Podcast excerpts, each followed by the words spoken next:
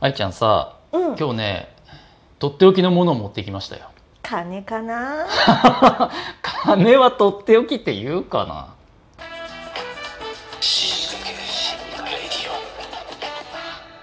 極上の昼下がり皆さんはいかがお過ごしですかボンジュールスタイリストのフランソワですまたマゼール放送作家の愛ちゃんですいい始まりました死にかけラディオ始まりましたねねえおお金じゃないんですけどね今日持ってきたのお金じゃないのある意味お金よりもなんだろう価値のあるものを持ってきたうっ楽しみちょっと後ほどね楽しみにねうんというわけでまずは、えー死にかけた話愛ちゃんの死にかけた話を教えて愛ちゃんクイズクイズうんはいこの前ねう寝てたのはいで夜中にさはバリバリバリバリバリバリあうんバリバリバリバリバリバリっていう音がしたの怖っうん何の音だったと思う雷じゃないバリバリバリそうそうそう雷みたいな音雷かあわかった当たっちゃうよこれうん暴走族でしょあ惜しい違うの惜しいよ暴走族じゃないのうん違うの何これかうんら私が言うから、ほリピートアフターミーねうはい暴君の暴君のケツでケツで ポテチをポテチを踏んづ けたオッケーなんでリピートさせられたの くだらない世界一くだらない例文を猫でしょ暴君そ愛ちゃんちのう暴走族の暴と坊ちゃんの坊だけ当てたよねそこだけ 惜しくもなんともないじゃん違う私ね、うんは夜、うんポテチを食べたわけよいはなんだけど、ん結構お腹いっぱいになっちゃって、い、うん、最初さ机ティッシュ、ポテチだったのうんうんうんお皿とかにのっけずにねあよくやるよねテそィうッシュ引いてねそそうの上にポテチを乗っけた、うんでそれの上に、うんティッシュを1枚引いてう寝てたの、上にかぶせたのうんかぶせてうんうんうんでうちの坊君は結構おとなしくていい子だからそんなことしても荒らしたりとかしないのあになるほど、そううんその日に限って、うん夜中にうんそのティッシュの上に座ったわけよ、よりにもよってそうでバリバリバリバリバリバリバリバリっつってであの起きたうらん坊君ポテチの上に座っ ててすっごいびっくりしたっていう死にかけ話でいやポテチもうん食べれなくなっちゃったよーっていう、それボー君もびっくりした よねまさかねパリパリ言うところとは思ってないですわこの下にポテチあるなんてっていう、ね思わずに座ったんだもんね、そあららららそうお互いに悲劇でしたねうん死にかけましたね、うじゃあ続いては、はい死にかけ俳俳句句何これこれですよ、うん今日フランソワが持ってきたあのすごく価値のあるものはそれそれ俳句をうん死にかけ俳句を作ってきましたフランソワえすごいじゃんがすごいでしょ、うんもちろん初めてようんあのズブのズブズブの素人ですえでー今日はうん、うんプロの俳人が読んだ本物の俳句も持ってきてるんですよ。うんうんうんで一個ずつ交互に読むからおどおっちがプロの俳句でどっちがど素人フランソワの俳句かを愛ちゃんに当ててもらいたい。松尾フランソワみたいなこと松尾 そうね松尾芭蕉ならぬね、うんうんそういうことです。果たしてどちらが松尾フランソワの読んだ句か オッケーオッケーこれねマジでうんほんと5分10分でうんちゃちゃっと適当というか、あえのえもう俳人っぽく書いただけなのでー、う、んうんもう一目瞭然だと思います。なるほど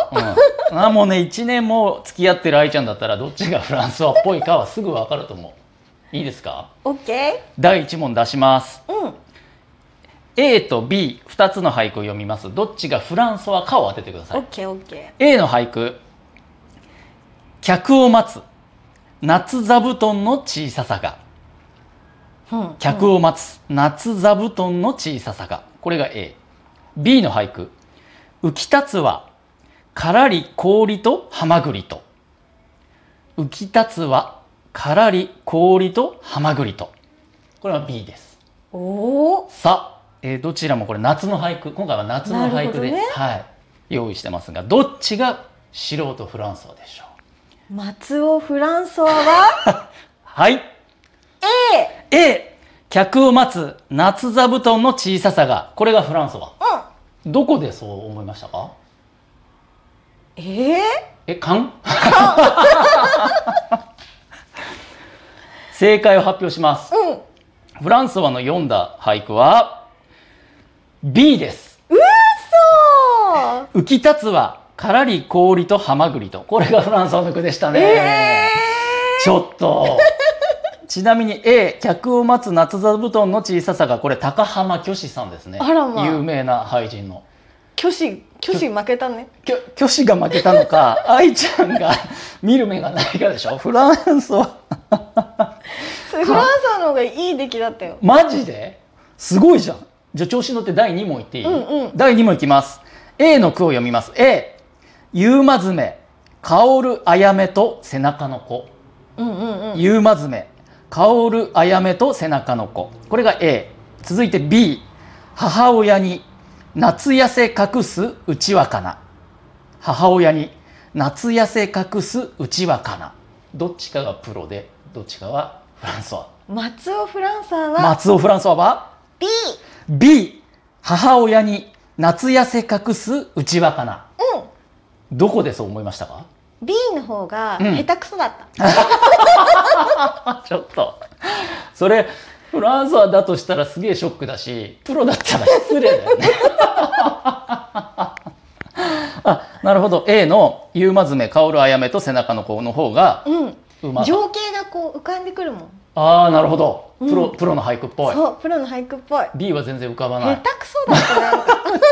畜生 いきますようんえー、愛ちゃんの選択は B だと言いましたが、うんうん正解フランソワの句は A です。え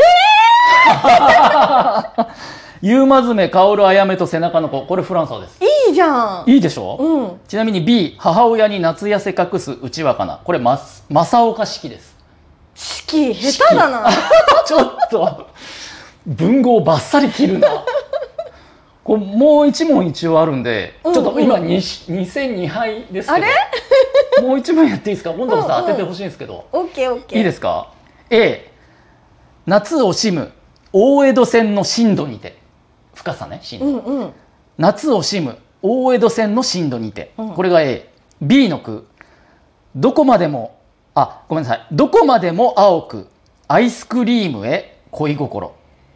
どこまでも青くアイスクリームへ恋心さあ AB どっちがフランスは A 夏を惜しむ大江戸線の深度にてこれがフランスはうんど決め手は夢がないちょっとねえ大丈夫さっきもさ下手くそだって正岡式をバッサリ言ってたけど夢がないこれ夢がない夢がないアイスクリームの方がいいじゃんなんかああだからそっちがプロの俳句うでもアイスクリームとかいいだよんそっちの方がさ、うんなんかこうそそられるからそっちにするああなるほどねそのなんか書評というか感想は愛ちゃんプロっぽいんだけど二度外れてるから じゃあ A の「夏を惜しむ大江戸線の震度に手がフランス語とうん正解は B どこまでも青くアイスクリームへ恋心これがフランソワですすごいじゃん私フランスさんの俳句が好きなんじゃないのかかもしれないよねプロっぽいと思って外したわけだもうんんね、うん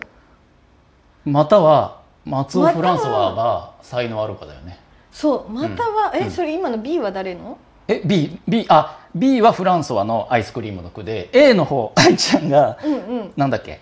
夢がない夢がないって言った夏を惜しむ大江戸線の進路にて、うんこれね現代俳人なんですよ昔の人じゃなくえっとね野村健三さんという方の健三健三 でも立派な俳句集が出版されてる人のへーやつなので、まあ、プロのものですね。というわこけれで。っはすごいよ上行ってるよていうか2分の1なのに3つとも外す ある意味ミラクルですけど。というわけで以上「死にかけ俳句」でした。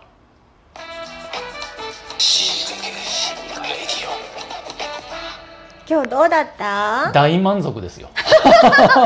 回答者が死にかけちゃってるよそうだよもうねあのなんだろう思う思うツボに回答してくれたからね引っ掛け問題というかさ。回答者と、うんなんかこう有名うなん俳句の偉人たちが死にかけた死にかけてるよ正岡子規が聞いてたらもう腰抜かしてるよね下手くそだとか情景が浮かばねえとかさ夢がないとか夢がないとか いやもう3つ目の夢がない野村健三さんに至ってはおそらくご存命の方だと思うか怒らられちゃうな怒られ ちゃうよね本当に次回ちょっとまた、健三がう、なんんか書いてくるかもしれないよ、送ってきたら面白いね、うんうん死にかけ掲示板にね、うん本気の句をね昨日夢がないと言われたのでっつってね夢を見せてくれよ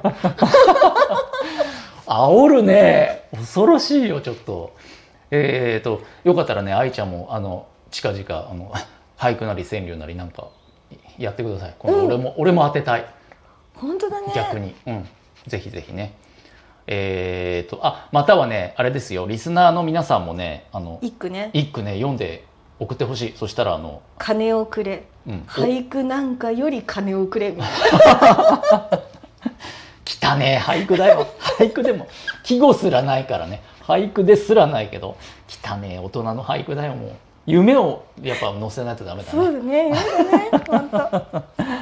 はいというわけでえー、と引き続きリスナーの皆さんから、えーお便り番組への感想それから死にかけた話死にかけグルメなどなど、えーお便り待ってますどしどし、えー送ってくだぴょさいこぴょこぴょこぴょこ送ってください番組概要欄に、えー死にかけ掲示板のリンクが貼ってあるんでそちらをポチッとして書き込んでくださったら大変嬉しいですでは死にかけた皆さん次回まで頑張って生きててねせーのバイバイ